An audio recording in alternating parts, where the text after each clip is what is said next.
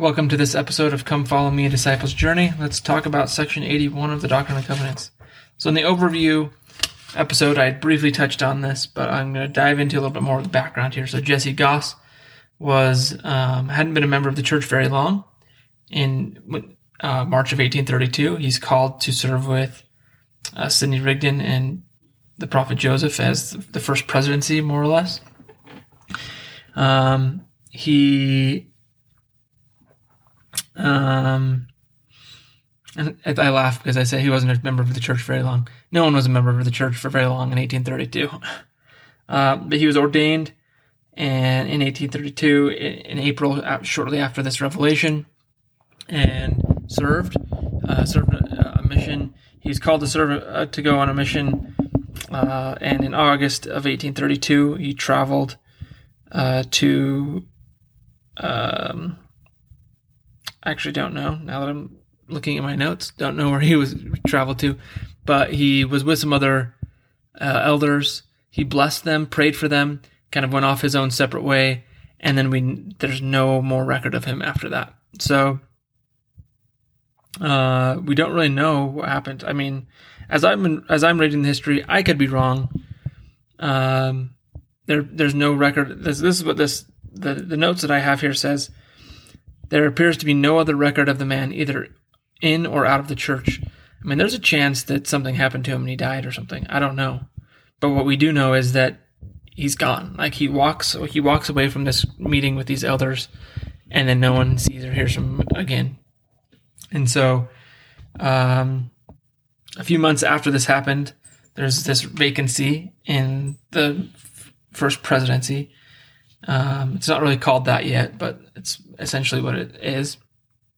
And so Frederick Williams is called, and in this revelation, when it's printed, they switch uh, Jesse Gause's name uh, in or out, and Frederick Williams' name in.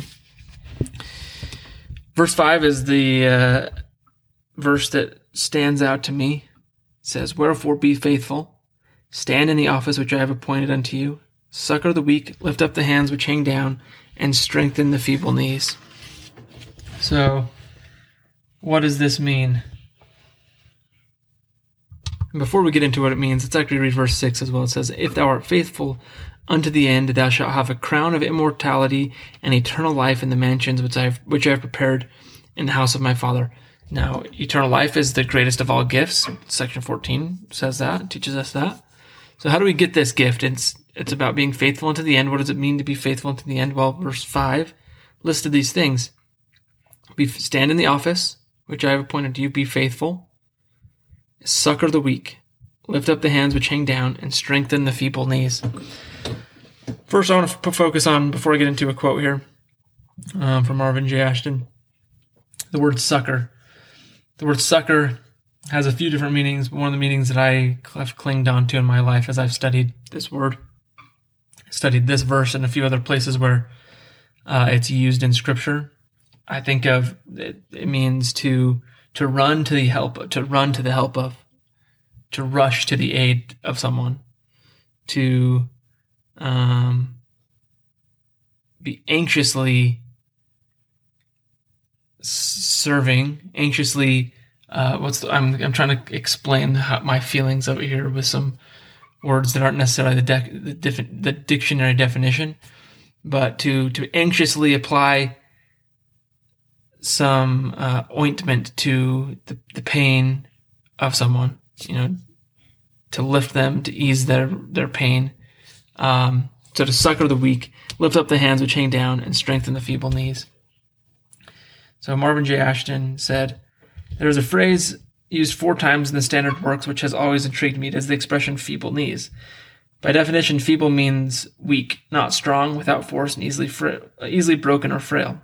When Frederick G. Williams was called to be counselor to Joseph Smith, he was given this charge.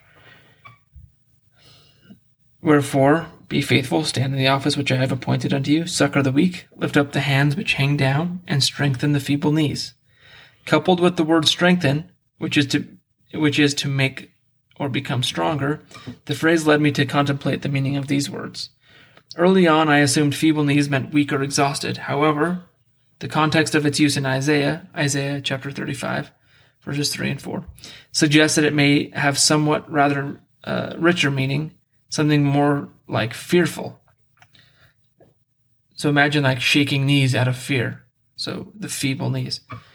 In Doctrine and Covenants uh, 81 verse 5, the Lord's verse might be interpreted as the Lord using Frederick, urging Frederick G. Williams to provide strength to the weak, provide encouragement to those who are exhausted, and to give courage and strength to those with feeble knees and fearful hearts. Minister. That's what this is. That's what this he's asking Frederick G. Williams to do. You succor the weak.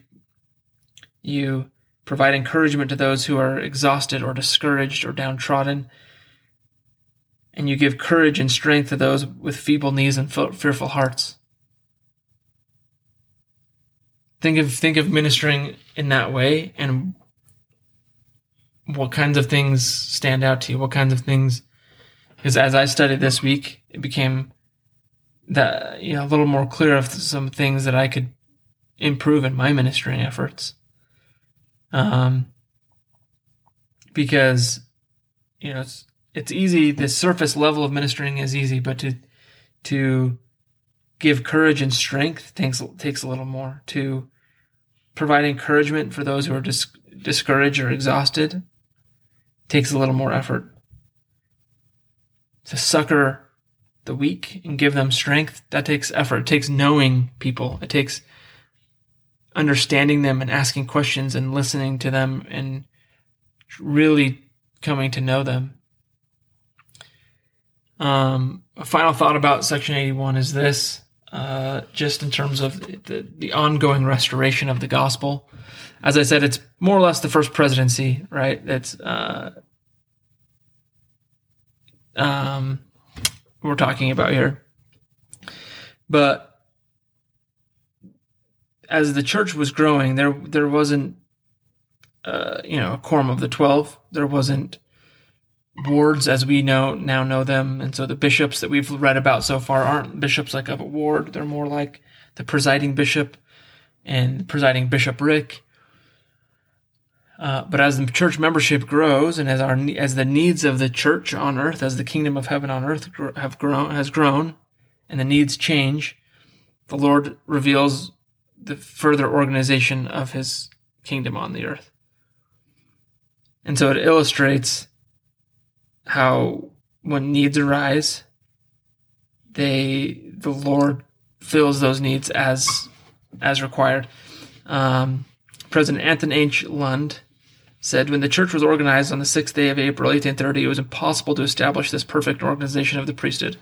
Joseph Smith and Oliver Cowdery were called and ordained apostles, but there could not be 12 apostles. There could not be 70, for at that time the church was too small. It took time for the work to grow, but the Lord had given revelation upon the subject, and when the proper time came, the presidency of the church was organized.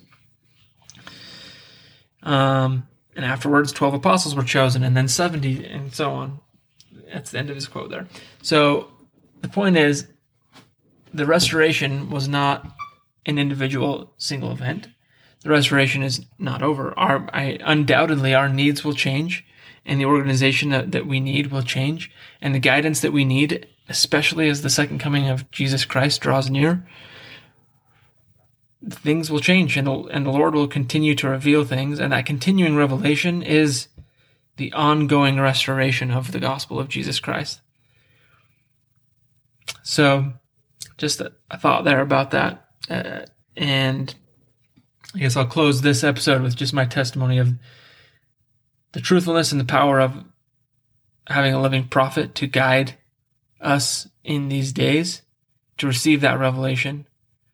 There are two two branches of of revelation, um, and I want to. I'm, I'm, I'm trying to remember if it was Elder Oaks at the time, now President Oaks, or Elder Richard G. Scott in October 2010 talked. He, he gave a talk about there being two branches, basically, in, uh, of uh, revelation. There's there's a personal revelation, and there is um, revelation through priesthood keys. Uh, you know, with with the prophet being at the head of that, obviously. But it, we we need both. If we rely too heavily on um, just our own personal revelation, there is a chance that we could be we can be deceived. If we rely too heavily on just the prophet without getting our own confirmation and own revelation, we won't uh, be strong enough to withstand our daily temptations and and, prom- and challenges and problems, and we would just be acting on blind blind faith. And the Lord doesn't want blind faith. The Lord wants you to listen to this prophet and then get your own revelation. It's both of those things. And my testimony is that we have access to both of those in this day. And as you seek your own personal revelation and, and as you seek to follow the prophet, blessings flow. I know that because in my life, as I've done that and when I do that, when I seek my own revelation and seek for guidance, I receive it. When I seek to follow the prophet, I'm blessed. And those things, the personal revelation and the revelation from my church leaders, the prophet, and my bishop, and my elders quorum president, and so on, they they intersect. And in following that that intersection, uh, there's safety. Thank you for listening to this episode. Hope you join me in the next episode as we discuss section 82.